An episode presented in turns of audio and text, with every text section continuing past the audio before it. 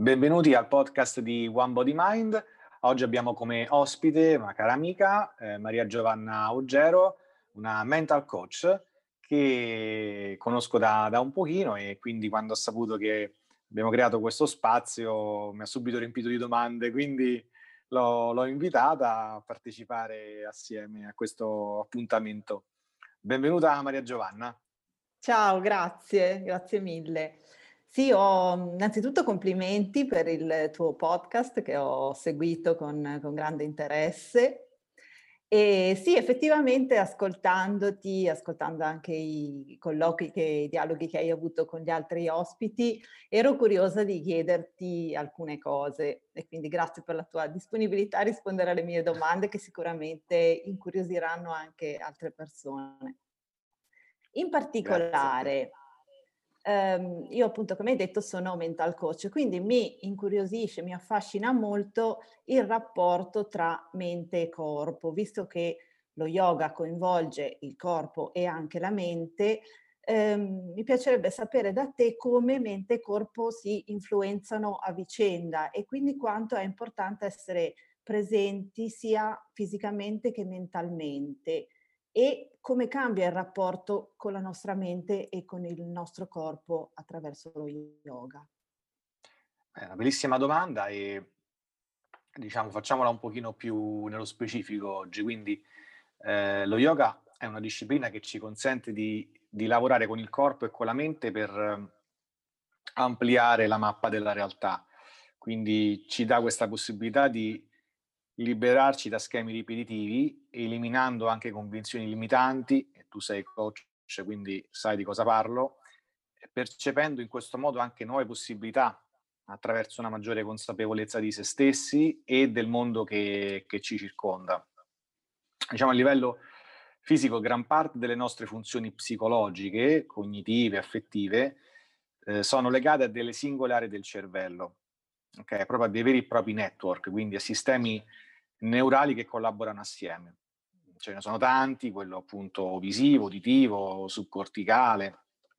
Tutte queste zone lavorano assieme tra di loro, ognuno svolge determinati eh, compiti e, ed è stato dimostrato scientificamente eh, che eh, il tornare al contatto con il respiro e con il nostro corpo a livello proprio fisico va a ridurre queste attività di proliferazione mentale, queste, queste attività di determinati network cerebrali. E, ehm, in particolare, in alcune pratiche si è stata proprio dimostrata una riduzione dell'attività proprio del default network, del mind wandering, quindi eh, di questi continui pensieri ripetitivi che spesso abbiamo, delle preoccupazioni, no? i famosi what if che spesso abbiamo quando siamo preoccupati o eh, come dire, ci sono queste ansie che, che, che, salgono a volte nel nostro quotidiano. Quindi l'attività dello yoga consente di portare l'attenzione su degli oggetti che appunto è il corpo, il respiro, in alcune pratiche anche i mantra, quello chiaramente sono pratiche più, più spirituali, segue una sensazione di maggiore benessere e quindi di maggiore equilibrio. Sicuramente sono meccanismi che che anch'io conosco e che sono difficili da sradicare e, e, mi viene da dire che accanto a possibilità, potenzialità che sicuramente noi esseri umani abbiamo, ci sono anche poi appunto quelli che tu hai definito automatismi o mi verrebbe da dire dei limiti o comunque qualcosa che noi percepiamo come limite, no? E, infatti un'altra cosa che ero curiosa di chiederti è proprio il rapporto con, con, i propri limiti, cioè come in tutte le attività, sia fisiche che mentali o fisiche e mentali insieme, come appunto è lo yoga, abbiamo a un certo punto, eh, prima o poi, a che fare con, eh, con i nostri limiti, no? cioè dobbiamo farci i conti e che spesso sono anche magari inaspettati o che ci sorprendono o che sono diversi per entità, tipologia o tempistica da come magari noi ce li prefiguravamo. E mh, mhmm, quindi che cosa si apprende, diciamo, dei propri limiti e, e come si, si impara attraverso lo yoga a scoprirli, ad accettarli, magari anche a superarli? Allora, grazie, una bellissima domanda perché mh, ci apre alla parte più pratica. Lo yoga è pragmatismo, quindi si basa proprio sulla pratica quotidiana e eh, la, il primo limite che, che, ci apre spesso è quello della fisicità. Eh, alcune posizioni non le riusciamo a fare, eh, per alcune abbiamo bisogno dei supporti, delle cinte, dei blocchetti. È una metafora. Ok, io quello che ripeto spesso è pratichiamo con il limite con gioia, con, con apertura, ma al tempo stesso con focus attentivo, cioè stiamo lì, cerchiamo di entrare nella posizione, ci mettiamo anche il sano obiettivo di, di lavorare con la posizione, senza però fissarci su quel limite, perché è una pratica olistica a 360 gradi, quindi riconosciamo il limite di una posizione, nel respiro la lasciamo andare e ci focalizziamo su tutto il resto del corpo. Quindi impariamo a vivere il corpo in maniera totale, non solo rimanendo vincolati a quello che noi percepiamo essere un limite. Spesso si inizia in alcune posizioni percependo una posizione estremamente difficile e scatta anche un disappunto perché vediamo altri che la fanno, mentre noi magari non riusciamo a fare una posizione, l'insicurezza, il sentirsi non immediatamente all'altezza nel fare quella posizione. Come insegnante il ruolo è quello di fornire il messaggio in cui credo ovviamente perché l'ho vissuto in prima persona che non è un problema se non faccio immediatamente una posizione, secondo i miei standard eh, che, che pongo io, che credo che debbano essere in un certo modo. E questo apre a grande pace interiore, perché poi alla fine scopriamo che posso arrivare a quella posizione come vorrei che fosse, in un tempo più ampio forse, o forse non ci arrivo, ma non è un problema perché mi godo tutto il resto del corpo e tutta l'esperienza, quindi mi godo il viaggio. Ogni lezione è un viaggio all'interno di ogni parte del corpo. Impariamo ad accettare le diversità del corpo, il fatto che magari il bacino non è completamente allineato, parlo per me, oppure il fatto che magari uh, un giorno siamo un pochino più stanchi. Quindi esistono tante pratiche di yoga e alcune sono più attivanti e più adatte a quando siamo più energici, abbiamo bisogno di maggiore energia, altre invece sono adatte a una più profonda introspezione, quindi le posizioni si tengono più a lungo e interviene il respiro. Anche nel respiro ci sono delle difficoltà, ma anche qui è un'altra metafora della vita, no? quindi come ci relazioniamo con i nostri limiti e con le difficoltà che cosa ci stiamo comunicando in quell'istante. E, ehm, le pratiche descritte nello yoga si, si riconnettono ai principi degli otto stadi, okay? citati da Patanjali, che è stato colui che tradizionalmente è riconosciuto come personaggio che in periodo tradizionalmente si dice intorno al 500-600 prima dell'era comune, altri mh, studiosi invece ritengono che fosse un periodo successivo, al di là della datazione, più o meno siamo in quel, in quel periodo, eh, l'ha sistematizzata, una serie di pratiche che venivano portate avanti, psicofisiche, e, eh, e quindi come praticanti iniziamo con la parte fisica, ma poi piano piano ci spingiamo a livello del respiro, a livello anche della percezione dei propri pensieri, l'osservazione dei pensieri, delle proprie emozioni, ciò che sentiamo nel corpo si riflette poi nella nostra mente. E questa unione tra corpo e mente è veicolata dal respiro. E quindi abbiamo eh, i vari otto stadi che cito rapidamente, Yama che sono le indicazioni etiche personali e Niyama che sono quelle collettive, una serie di, potremmo dire, principi etici comuni, no? quindi preservare la vita, eh, fare un corretto uso eh, del proprio corpo, non, non, abusare con sostanze intossicanti, tutta una serie di indicazioni che credo ci trovino tutti largamente in condivisione, perché l'obiettivo è quello di non, non fare del male, ma promuovere una condizione di, di benessere, di bene. Poi abbiamo le asana come terzo elemento, cioè le posture fisiche, E poi abbiamo le pratiche di respiro, cioè il pranayama, la regolazione del respiro, il controllo del respiro.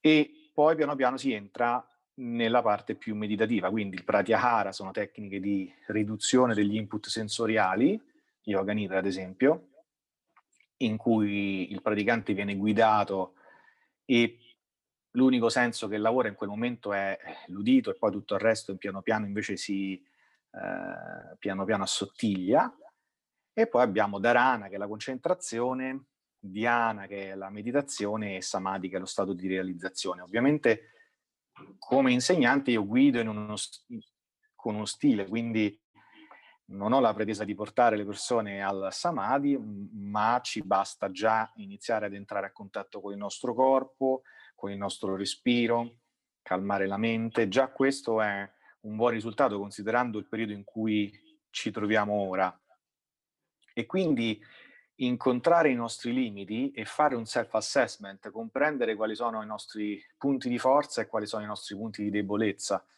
e anziché combatterli, farci pace e riconoscerli. Questo ci, ci crea invece maggiore forza perché possiamo lavorare su ciò su cui siamo già portati e bravi, tra virgolette, e però aprirci anche ai nostri limiti. Quindi spesso faccio questo paragone con la danza, danzare con i nostri limiti, vederli, accettarli e non essere giudicanti. Sempre nello Yoga Sutra ci, si cita questo elemento del non giudizio nel paragrafo 33 del primo capitolo, proprio della pratica di fare amicizia con, con le cose, con se stessi e quindi con le cose della, della vita. E questo aiuta tantissimo, quindi spingere come siamo abituati nell'Occidente va bene, ma aprirsi anche alla possibilità del lasciare andare, cioè del non aggrapparsi alle situazioni, che risuona strano, mh, mm, ma in realtà apre tantissimo uh, a molte possibilità. Hai detto due frasi bellissime, il limite è una metafora e danzare con, con i propri limiti e me le voglio ricordare. Hai parlato eh, anche di, appunto a proposito di limiti, di disappunto, di giudizio, eh, presumo anche possa subentrare a un certo punto uno scoraggiamento, eh, e quindi mi viene da chiederti che cosa permette di essere motivati e di essere costanti, perché spesso quando magari iniziamo una nuova attività abbiamo appunto l'entusiasmo dei, dei primi momenti, ma poi qual è il carburante che ti alimenta quotidianamente o il mix insomma di carburanti che quindi ti permette di, di andare avanti, di progredire?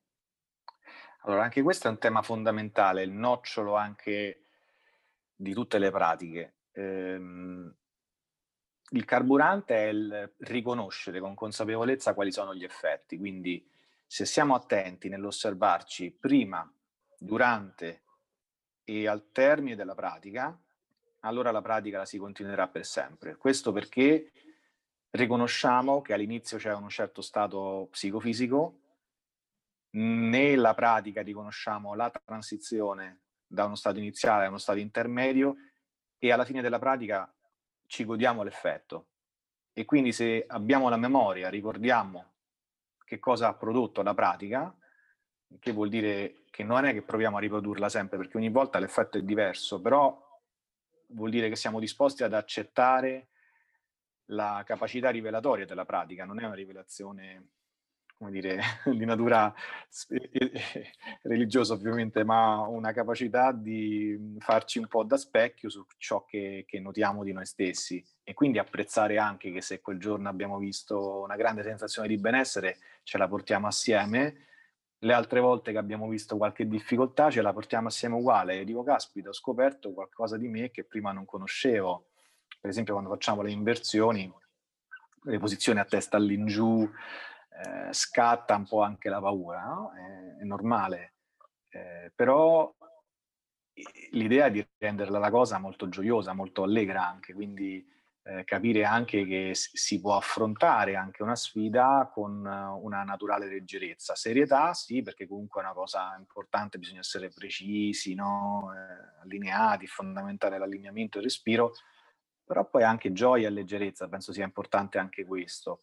E sapere che poi è un percorso che facciamo individualmente, ma anche collettivamente con il gruppo, quindi si creano anche amicizie, collegamenti, contatti, si crea anche un bind, no? un legame con, con, gli altri. Anni e la scienza dimostra sempre di più la relazione tra corpo e mente è bionivoca ed è indiscutibile, quindi eh, nell'antichità l'avevano già, già intuito e nel quotidiano come possiamo farlo? Definendoci ad esempio una routine, cioè so che questa cosa mi fa bene, dedico del tempo a questa cosa. Quando? Due volte a settimana, tre volte a settimana, con orari fissi. Questo aiuta tantissimo, routine quotidiana, appuntamento con noi stessi, con la pratica, eh, darsi del tempo per eh, osservare il cambiamento messo in atto con la pratica, quindi anche un journal, cioè un diario personale può essere utile se siamo committed, proprio impegnati su questo aspetto della investigazione, altrimenti va bene anche iniziare con un orario cadenzato e fisso e non accontentarsi solo dell'allungamento o del rilassamento finale, ma provare a esplorare cosa c'è dietro ogni posizione e, ehm, e vedere poi l'effetto. Aspettative abbiamo, ma fiducia sì, e maggiori sono i risultati in termini di profondità e di consapevolezza di noi stessi. Quindi sicuramente questo, definire uno scheduling quotidiano, definirsi mh, un journal se ne abbiamo possibilità, spazio da dedicare a noi stessi e questo aiuta. A livello personale sono spinto molto da ciò che sento, ogni volta che, che all'inizio è difficile interrompere eh, o comunque vincere l'inerzia, quindi andare oltre, nonostante la procrastinazione che abbiamo, la vocina che ci dice no, ma mi vedo un film, no, ma faccio altre cose. Aspettare qualche istante e farlo ugualmente alla pratica, cioè non andare appresso alla, alla, alla vocina che dice ma sì, rimando, ma sì, lo faccio dopo, andare oltre, quindi questo si chiama tapas in sanscrito, quindi sforzo bruciante, cioè farla malgrado la vocina che ti dice no, ma la facciamo dopo, ma chi te la fa fare, rilassati, la faccio, perché poi magari quella cosa che dovevo fare la posso fare ugualmente dopo. Quindi essere focalizzati su ciò che facciamo, questo ha un grande potere trasformativo in tutte le altre cose, quindi è una metafora. Se vogliamo ottenere un obiettivo, faccio la cosa che devo fare. Eh, nello yoga lavoriamo per obiettivi, ma poi li molliamo, quindi c'è un bilanciamento tra i due aspetti. Però è, è, è importante tapas, è importante questo sforzo bruciante per fare la pratica, perché in questo modo posso vedere qualche effetto. Se non pratico, l'effetto non ce l'ho.